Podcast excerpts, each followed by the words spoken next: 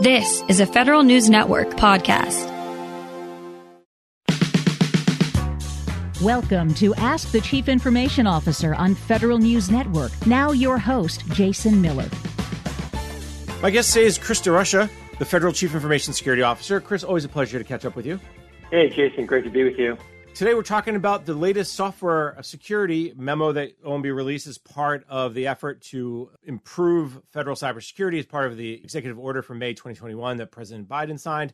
Let's just start with some basics. Let's discuss some of the highlights of the software security memo and some of the deadlines that agencies have over the next six or nine months. We're talking about uh, OMB uh, memo 2218.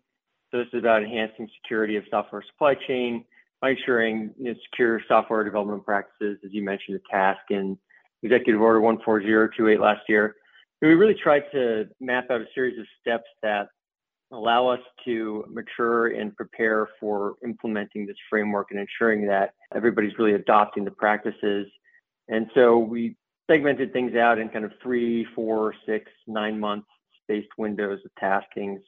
You know, for example, asking agencies to inventory all of their software uh, that would be requirements in the memo within 90 days and, and doing things like OMB posting instructions for any extensions or waivers that an agency might need to submit in also in that 90 day window and then kind of building from there and, and ensuring that agencies CIOs are developing consistent processes to communicate requirements to vendors, to all the appropriate folks in their agency. They're going to have to be involved with their uh, collecting attestation letters at some point, um, or providing guidance to vendors and ensuring trainings occurring in all the right places. So, you know, we really kind of lay it all out throughout the memo where we where we build out to, and we don't actually um, request any of the attestation letters back for about nine months.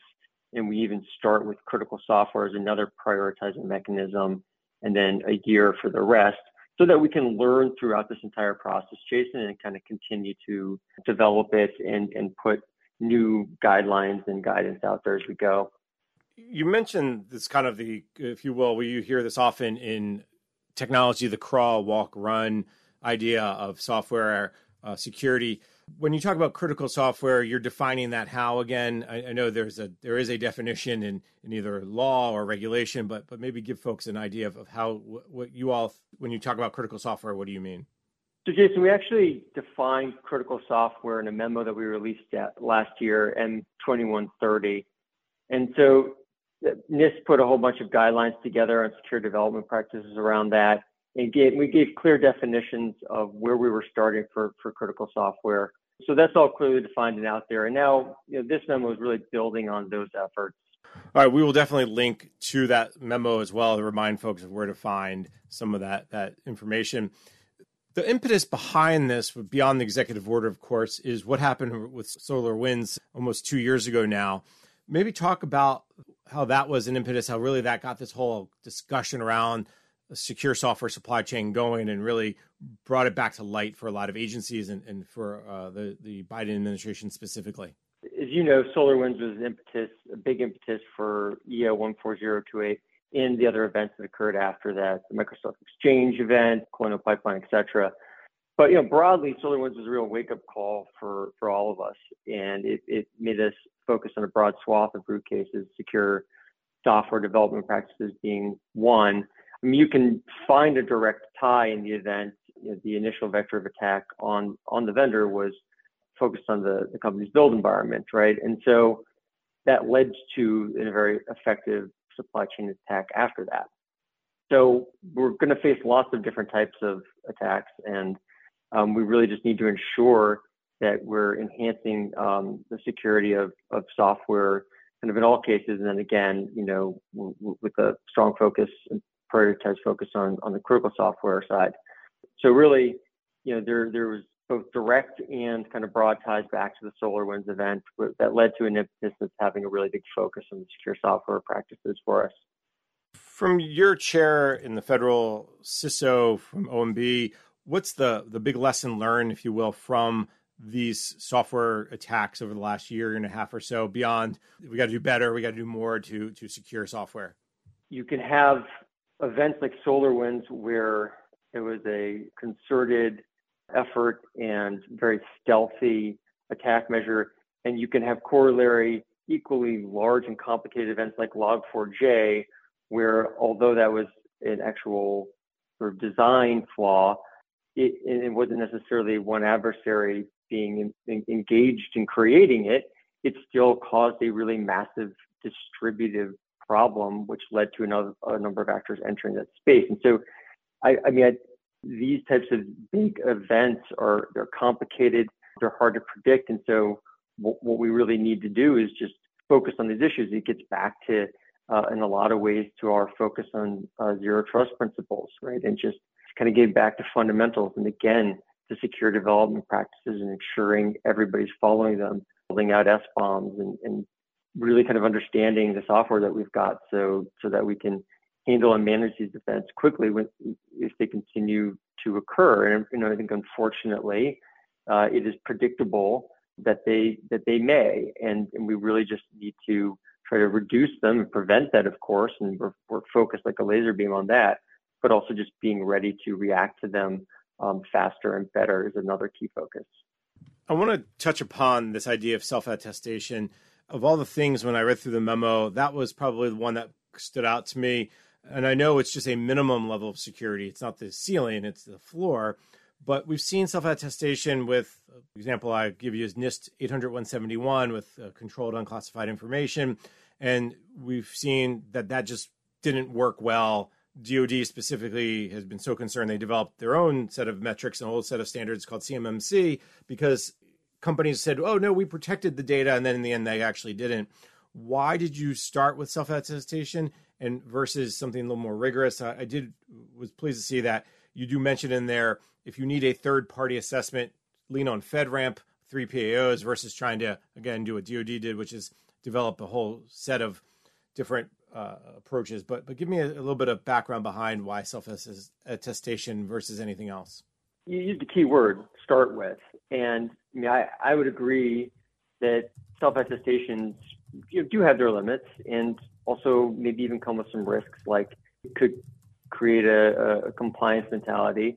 But I also think that they're absolutely the right way to start with something as new as the secure software development framework. As everybody's learning the taxonomies around that, as folks are learning how to do a sound third party assessment on all of those practices, there's some new practices in there. Again, already mentioned one, SBOMs, right? And and that's and that's in this framework, and that's a piece of it. But that's, as we know, something that's still really maturing and being built out. And like, how do you assess what is good there? Is is a question that is being answered as we go. But again, as we talked about already, with the approach of maturing agencies' readiness to ensure com- these requirements are being followed, it's the same thing. We we want to make sure that we're learning all of the lessons as we get into it, if there's a risk situation where an agency feels like they need to have that third party assessment right now, again, that is fine. We we encourage that in the memo that, that that's a decision that they can make now and they should feel free to do that. But we weren't ready to kind of say that that is what we need in every case. And and that I, I think is the right call and we'll continue to assess that decision as we mature and learn more and move down the road. Is there any concern from your perspective that not just it becomes a compliance issue where I'm just going to check the box and say I did it, but what's the teeth, or or is there something that OMB and, and working with GSA and maybe the Federal Acquisition Regulations Council is doing to add maybe a little bit of teeth to it that say if you self attest to meeting that and then you don't, what can happen to you? Is, is there any teeth that you're thinking about or that you can talk about? I mean, just start with the fact that I mean, I personally, most vendors take self-attestation pretty seriously. I mean, they know that eventually they're going to have to turn in that homework or that they could be evaluated by a third party and they're going to be held accountable if they are not actually doing what they have attested to and signed off on on and, and told the federal government that they are doing. So there you know there will be consequences there. But you know also to to another thing that you mentioned, right? Like this approach is really allowing us to learn where the gaps are and and keep moving. And we're going to be situated because there will be FAR rules that come out, and there's going to be binding requirements in, in all federal contracts um, around these practices. It's going to take some time, right? And, and this memo is really about getting agencies focused and and learning and maturing uh, their practices so that when those become requirements everywhere, right, that that we're going to have learned a lot and be more mature and ready to, you know, ready for that moment. Was there any discussion, maybe an early draft of the memo? And I'm not asking you to talk about things, obviously, that is pre-decisional or anything like that. But did you have, if you could offer any sort of insights, was there any discussion about not doing self-attestation and maybe doing some thing where, okay, we're going to start small, but we're going to require a third party to look at the documentation or, or, something like that to to really add a little more teeth to it, or did you just feel like it just it would have been too soon and and too it would have caused more problems than it would have solved? Well, remember, I mean, this is a framework that was issued just some months ago, so right, I, I'm not really sure the ecosystem has been developed around supporting having compulsory requirements for third party assessments in every instance, right? I mean we still have to get the attestation form printed through PRA and public comment and out as a, as a as a standard, right? So like, there's just so many building blocks and pieces that need to come before w- what you're describing, in my view, and and we're just being responsible about the rollout. But again, you know, uh, that that doesn't mean that an agency can't make that decision just barring all of that to kind of have a, assessment anyways. It's, it's, something that they, they can do at any at any time. So I so I think that the, the, the teeth are there, Jason, for for anybody that, that wants to do it now. But before we kind of require that in full across the board, we really just need to have all these pieces in place and have a mature, more mature ecosystem in place. Chris, on that note, let's take a quick break. When we come back, we can continue our conversation about the software supply chain memo. My guest today is Chris DeRusha, the Federal Chief Information Security Officer. I'm Jason Miller, and you're listening to Ask the CIO on Federal News Network. Welcome back. You're listening to Ask the CIO on Federal News Network. I'm your host, Jason Miller. My guest today is Chris DeRusha, the Federal Chief Information Security Officer. I want to jump over to another piece of the memo that I thought was really interesting. Is OMB writes the memo doesn't impact government developed software. And I thought that was a very interesting aside because there's a lot of government developed software in, in government, right? You have back end systems that pick on the Social Security Administration that they've developed 50, 60 years ago. Uh, there's GOTS, right? Government off the shelf. So give me a sense of why you decided to go in that direction, but at the same time, how are you defining government developed software? I mean, customization, does that make it, you know, does GOTS fall into that category? Help me understand this a little more. Let's start with the definition. So I believe we use the term agencies develop software in the memo, but you use the term GOTS. We mean the same thing, so I can kind of put that to bed. But really, as you point out, this memo is is focused on an agency that purchases commercial third-party software, and that's regardless of if they, you know, customize that software um, after the purchase, right? So that that's all in, in play here. Uh, but look, you know, we also do state explicitly in this memo that agencies are expected to be following these practices. It's just the, the, the main focus of the EO was kind of directing us on this third party and you know commercial software piece, and so that is where we have focused here. But we have and we will continue to do plenty to ensure that agencies are following secure development practices. That's a, that's a core part of any good security program and something that we we definitely track at OMB and and discuss a lot in places like the CISO Council and whatnot. All right, I appreciate that because I think uh, you know from a somebody who's been following this for a long time, it knew that these terms get thrown around, and, and I think that that helps to uh, uh, put a little more clarity on it. I, I want to go back to something you mentioned earlier as well, which is the inventory piece. Uh, you said one of the first things agencies have to do within 90 days is come up with a software inventory. I imagine of all the things they have to do, that should be a pretty light lift. Generally speaking, nothing's easy in government. We know that, but between the Megabyte Act and some of the stuff that uh, DHS is doing through CDM, they should have a pretty good idea of what's on their network already. Is is that that expectation that that inventory as that first step should be fairly smooth? It's just that's my general expectation as well. I think it's why you see it as one of the first and shortest requirements. We, I think we give 90 days. And what you stated, our expectation is that particular CFO Act agencies have that information on hand. It may, it may take them a minute to kind of gather it and ensure it's complete and, and share it in the way that we're asking them to. So, you know, we've given them a little time, but but as you state, that is something that we believe uh, agencies should be able to meet fairly quickly. And what that will do is it'll enable them to understand, first of all, what's critical software and what's not, how much of it do they have, and then begin that process to work with vendors, work with others about ensuring that that these other pieces of documentation, the self attestation comes together. Where does SBOMs fit into this discussion too? Obviously, it mentions it in the memo itself, but give me a sense of where they fit. And was there any discussion about just requiring SBOMs more broadly, even at a very high level? You know, not not all the way through the software chain, but at least at the top level software. We had a lot of really good conversations around that. But as as you know, S bombs are a very new capability tool you know, I'd even give you an analogy. I, I sat on the cyber safety review board where we review Log4j, as you're, you're you're well aware. And yeah, I think one of the things that we learned as we talked to a lot of different organizations is that very very few, if any, had really focused or relied on uh, SBOMs to enable their vulnerability response there.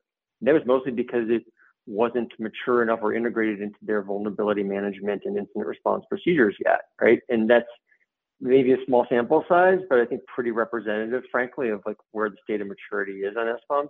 We're doing a lot to encourage and to foster the growth of, of these tools. CISA is doing quite a bit. Um, these these will be included in uh, upcoming FAR rules, for example, as well. A, so you know, so there's there's a lot of focus on SBOMs, and we will be driving towards compulsory. There's there's there's no question, but to sort of make it compulsory across the board at this moment in time again, you know, I, I we want progress here, but we don't want to create a situation where we require something that the vast majority of agencies and vendors aren't ready for, right? That that doesn't make sense to us. And and it doesn't make sense to us because we spent the time talking to people, talking to vendors, listening to them, conducting public RFIs, public workshops. And we and we learned a lot from that process. And really it influenced the design of this memo where we think we've got a pretty good sense of where the state of maturity is.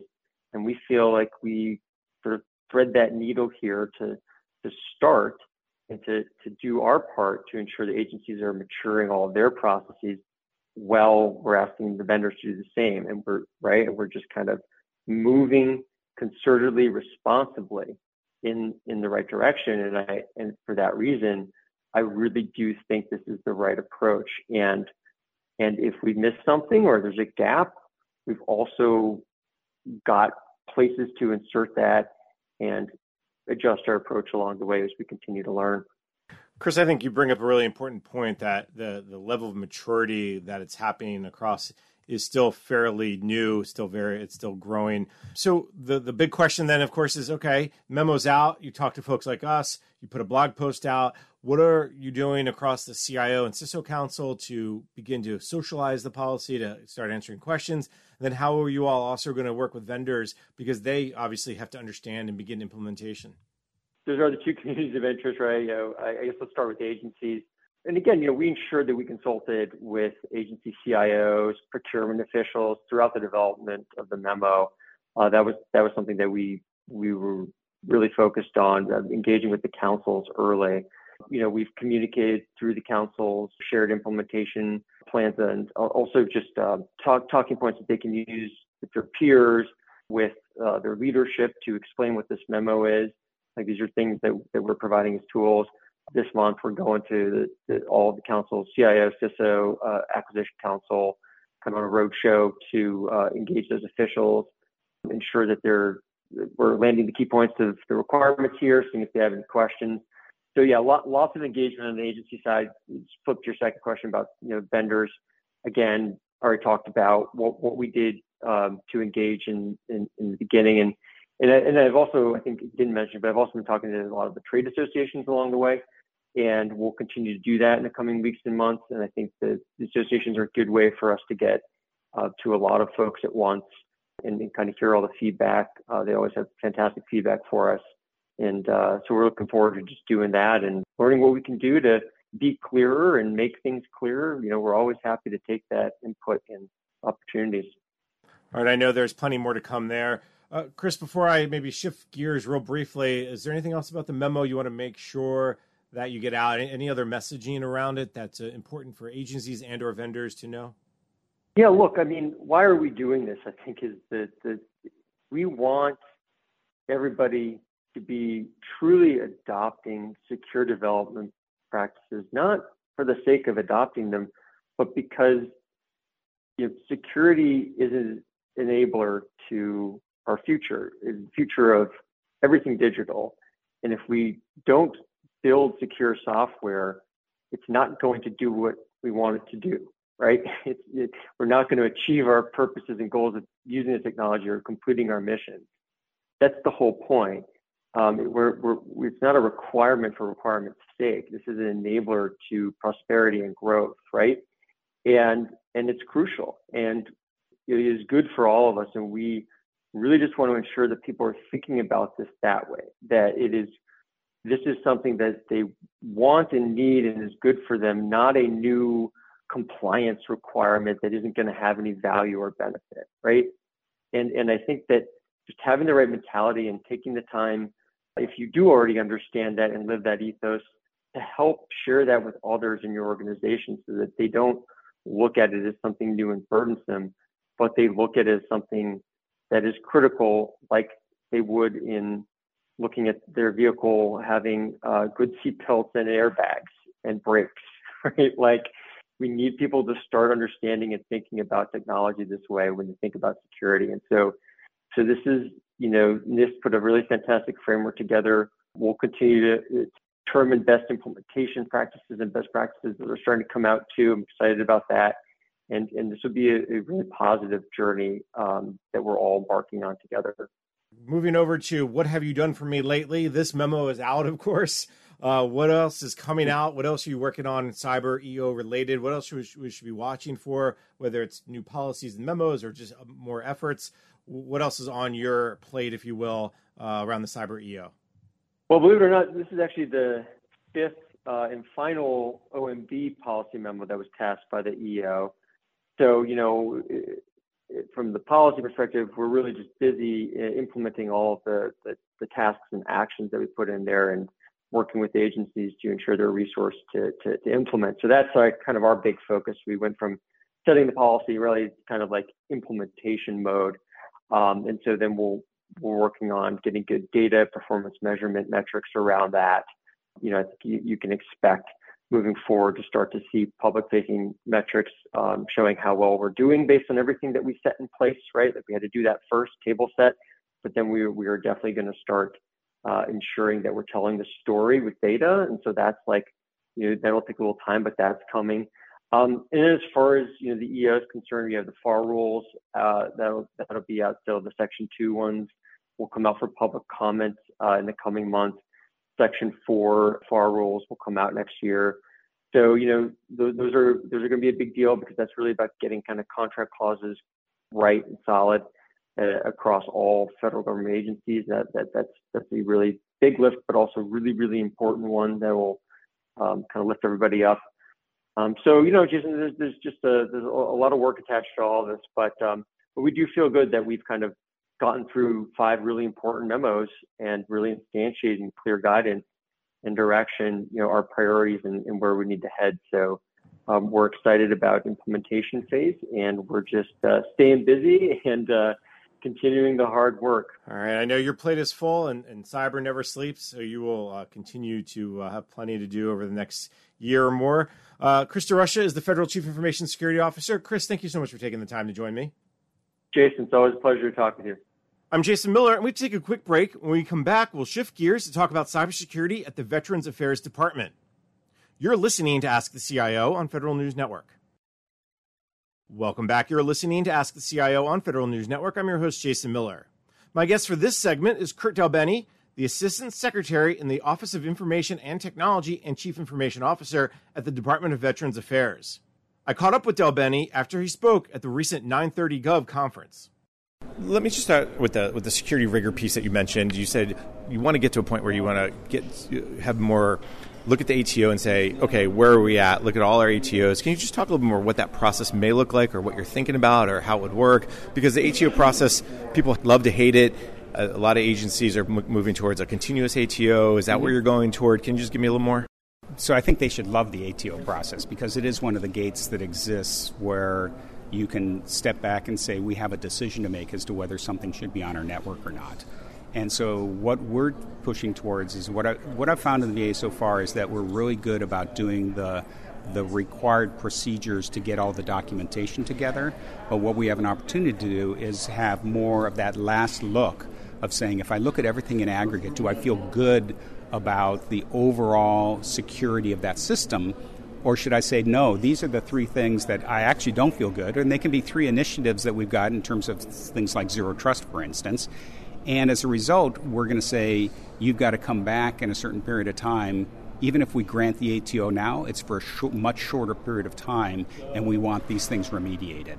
And then the other thing is you've got to actually make sure that team has the resources to do that remediation. So it can't just be, no, no, go back and, and change the world.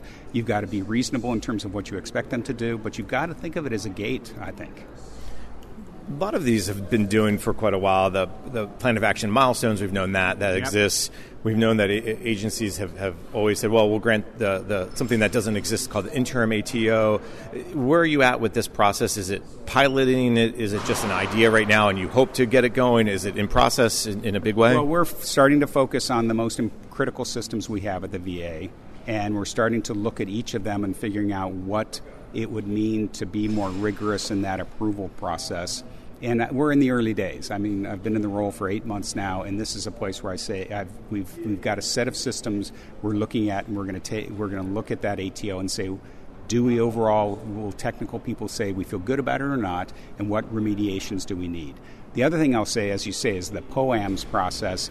It's great to ha- be rigorous about defining the, the um, plans of action. However, they can't just sit in a big database and not get done. And so it, it can be a little bit of a crutch unless you're rigorous about making sure that those things get signed off.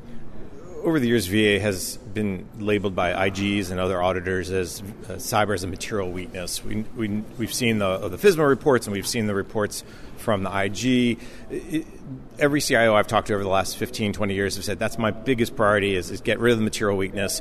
And I think you guys have gotten closer. You've gotten better reports from IGs. It, obviously, that's one of your goals. Uh, mm-hmm. You're not going to tell me it's not. I know that. What are some of those other steps you're taking to kind of address those big hairy issues of, of cyber. Uh, the ATO yeah. is a good example. Yeah, I think the FISMA process actually, coming from commercial, you think of it as this impediment keeping you from selling your product to the federal government. I actually think it's a good process. I think they're fairly rigorous in terms of, of reviewing our cyber posture.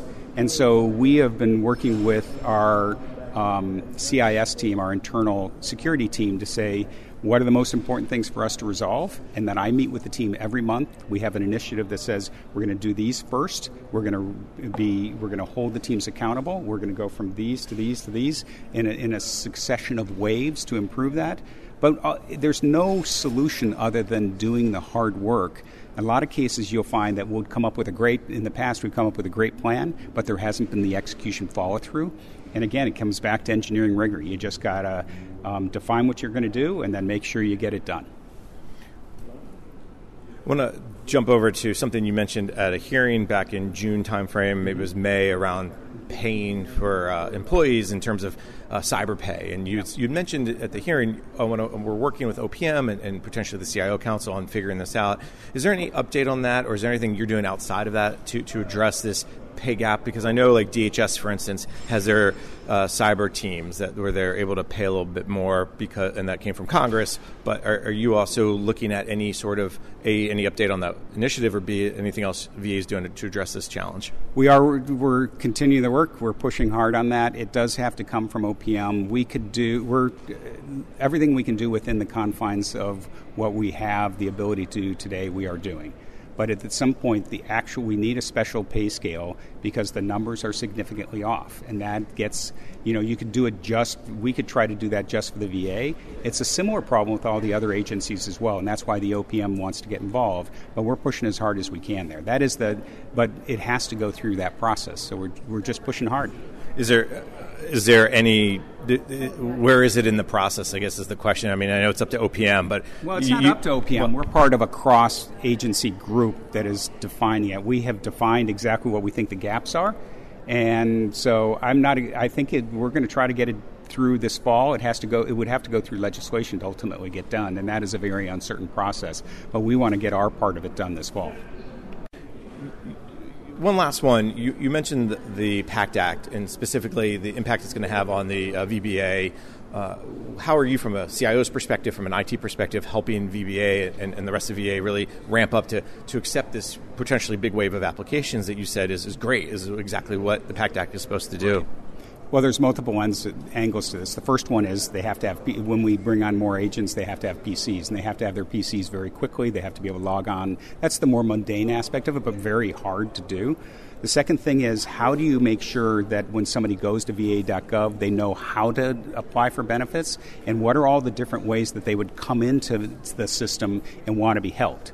The next thing is they're going to get this onslaught of additional claims, we need to be able to, to process those faster. And there, there's an opportunity to do automation, and the automation has multiple angles. One, it's about bringing together in an automated fashion the data that's necessary from the different systems so that the claims adjudicator can make the decision more quickly.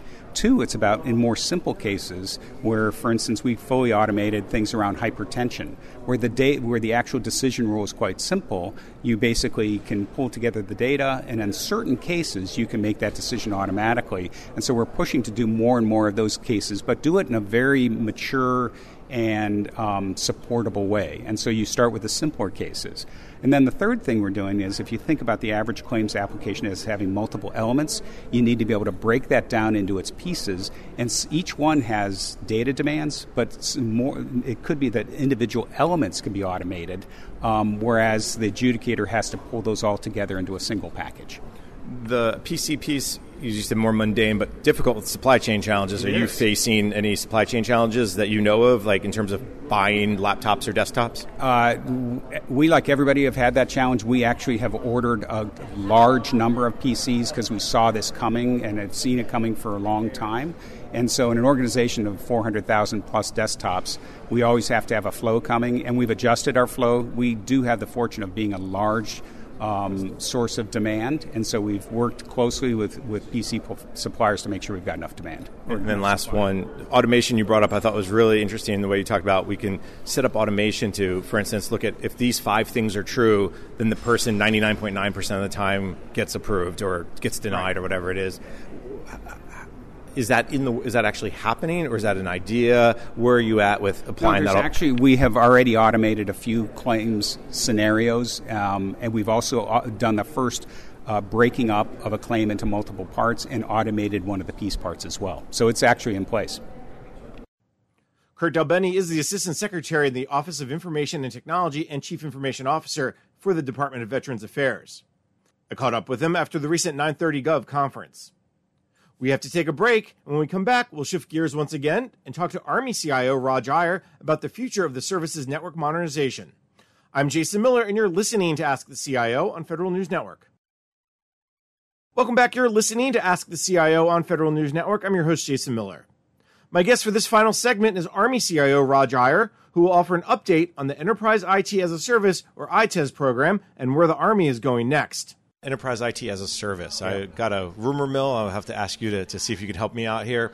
That uh, the Army had made a decision maybe to sunset that prototype or that program uh, and maybe move on to whatever's next. Can you talk a little bit about what the status of ITES, Enterprise IT as a Service? So ITES to us was always a pilot, and so I wanted to make sure that you know everybody recognized that you know it was uh, it, you know we wanted to learn something out of it. We wanted to understand the complexity the, or the challenges associated with moving to you know IT as a service across the army. Um, how do we leverage new and innovative technologies, you know, from the from the private sector, and how do we, you know, deliver high quality services to our end users, right? So that was the that was what we wanted to achieve out of those pilots, and so we established three pilots, you know, three years ago. And as we started to look at the first three sites that were getting implemented, um, it was very clear to us that we didn't need um, you know all nine sites to be fully implemented before we saw lessons learned.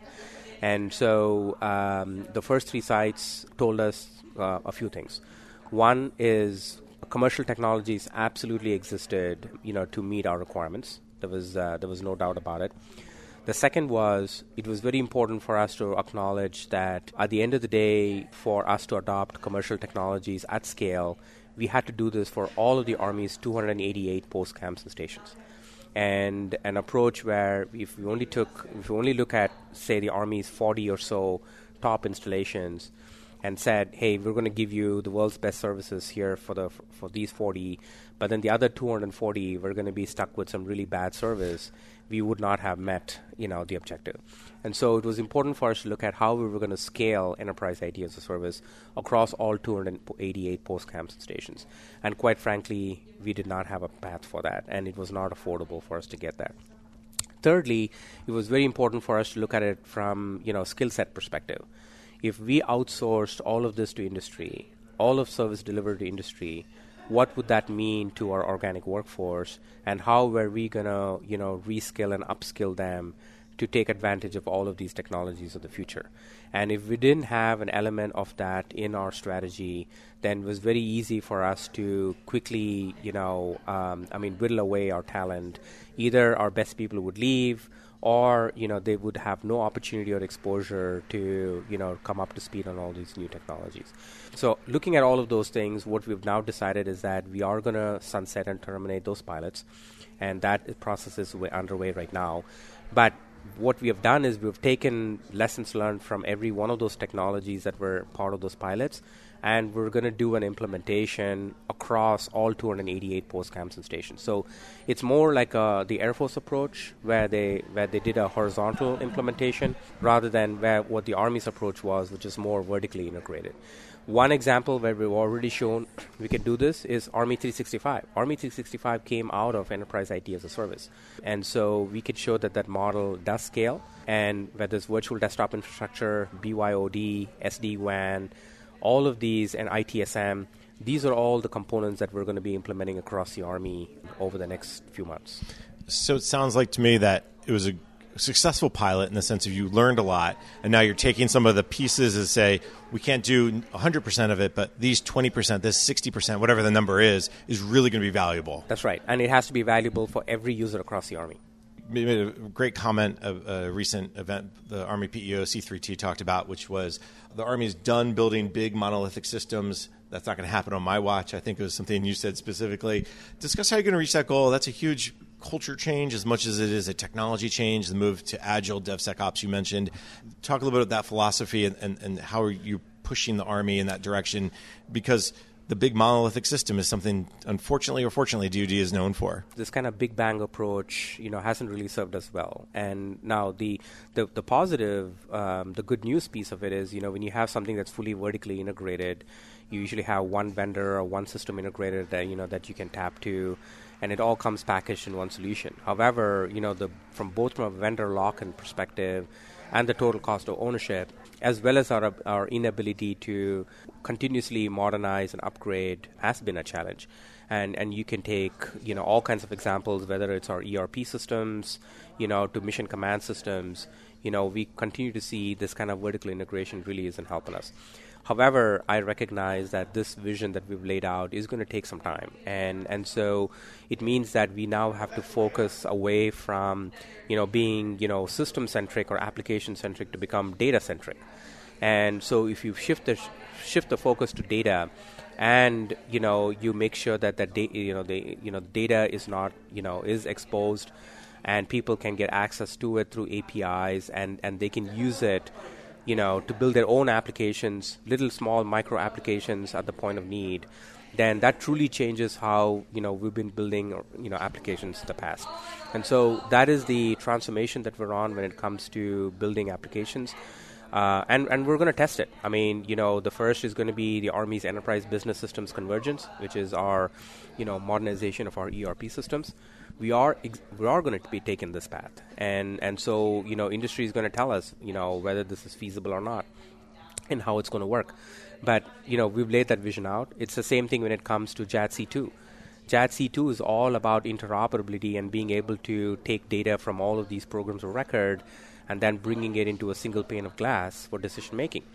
And today, you know, if we cannot do that uh, because that data is locked into proprietary formats or systems, and we need point-to-point interfaces to get to this data, then you know that is not getting us to that single pane of glass. Um, you know, uh, you know where we need it.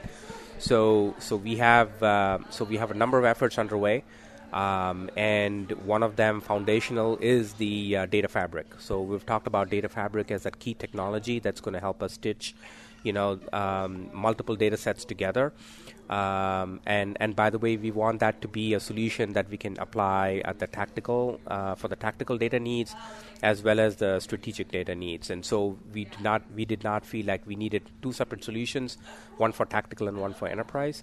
If we architect this the right way and we focus on the data, we can indeed get there.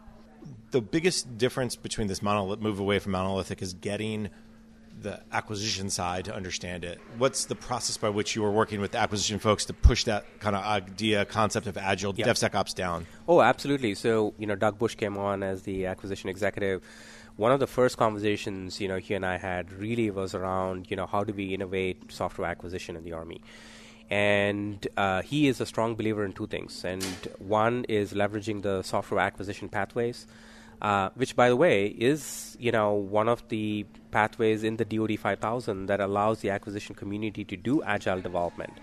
And yet, across the DoD and even in the Army, we have not leveraged that authority to be able to do agile development and DevSecOps. So we're going to be so we're looking at that aggressively for enterprise business systems convergence to adopt that methodology as well as some other you know programs that are underway. Is how do we leverage that framework um, you know uh, to be able to do that. The second is how do we leverage colorless money, colorless funding, because you know when you do DevSecOps there really is no you know you know transition from something that's built into sustainment you are you know software is never done. You're continuously building you're continuously evolving and and you know modernizing your application. So this artificial colors of money divide between development money and O&M needs to go away, and, and he recognizes that. And so so I think we have great support from uh, ASALT right now, and now it's a question of getting you know Congress and everybody else on board as well as we start to transform some of our programs into this new uh, paradigm. Uh, Raj Iyer is the Army's Chief Information Officer. I very much enjoyed our conversation. We could talk a lot longer, but I, I know you, you're uh, you've been very generous. So thank you so much. No, thank you for the opportunity, and truly enjoyed the discussion. That's all the time we have for today. You just heard from Army CIO Raj Iyer. Earlier in the program, you heard from VA CIO Kurt DelBene and from Federal Chief Information Security Officer Chris DeRusha, who led off the show. I'm Jason Miller, and you've been listening to Ask the CIO on Federal News Network. You've been listening to Ask the Chief Information Officer on Federal News Network. Tune in Thursday mornings at 10 or subscribe to this show on iTunes or Podcast One.